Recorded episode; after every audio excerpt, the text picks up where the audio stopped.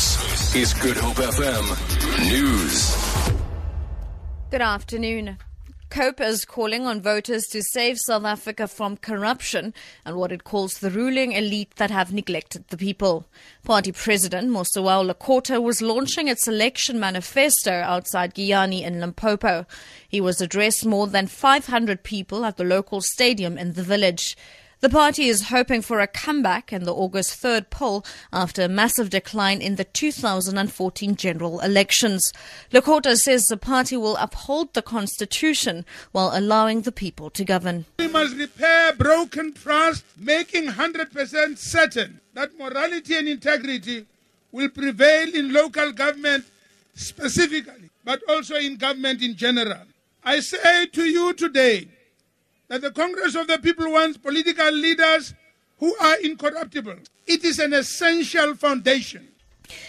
Crystal meth worth 7.5 million rand have been seized, seized rather at the OR Tambo International Airport in Johannesburg. Customs officials found a bag containing 25 kilogram of tik from a flight from Benin in West Africa last night. No arrests have been made. This is the third drug bust at the airport in the past week. On Tuesday, crystal meth with more than 8 million rand have been seized from India. On Thursday, ephedrine valued at 6 million rand from Dar es Salaam in Tanzania was confiscated. SARS spokesperson Sandile Memela says there's a trend of people trying to smuggle drugs into the country. What's going on here is that syndicates are trying their luck and unfortunately SARS and other agencies that uh, protect the country's borders are alert and are doing their best to protect their borders and stop drugs from infiltrating into the country.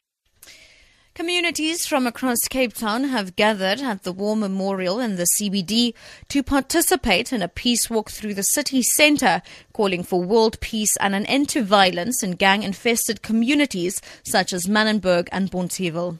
The walk is organized by the International Peace Youth Group, an organization promoting the need for peace in communities through dialogue. The event marks the third annual commemoration of the Declaration of World Peace in South Korea. And finally, Western Cape traffic authorities have arrested at least 13 drivers at various roadblocks held across the province since the start of the weekend.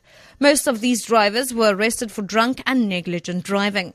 Provincial Traffic Chief Kenny Africa elaborates. The highest reading recorded was 1.13 milligrams per thousand milliliters, and that was five times over the legal limit in the Somerset West region. Also in the Southern Cape in Mossel Bay, one driver was arrested for reckless and negligent driving, and the total amount of fines that we issued was 123,700 rand. For Good FM News, I'm Shirley Barron.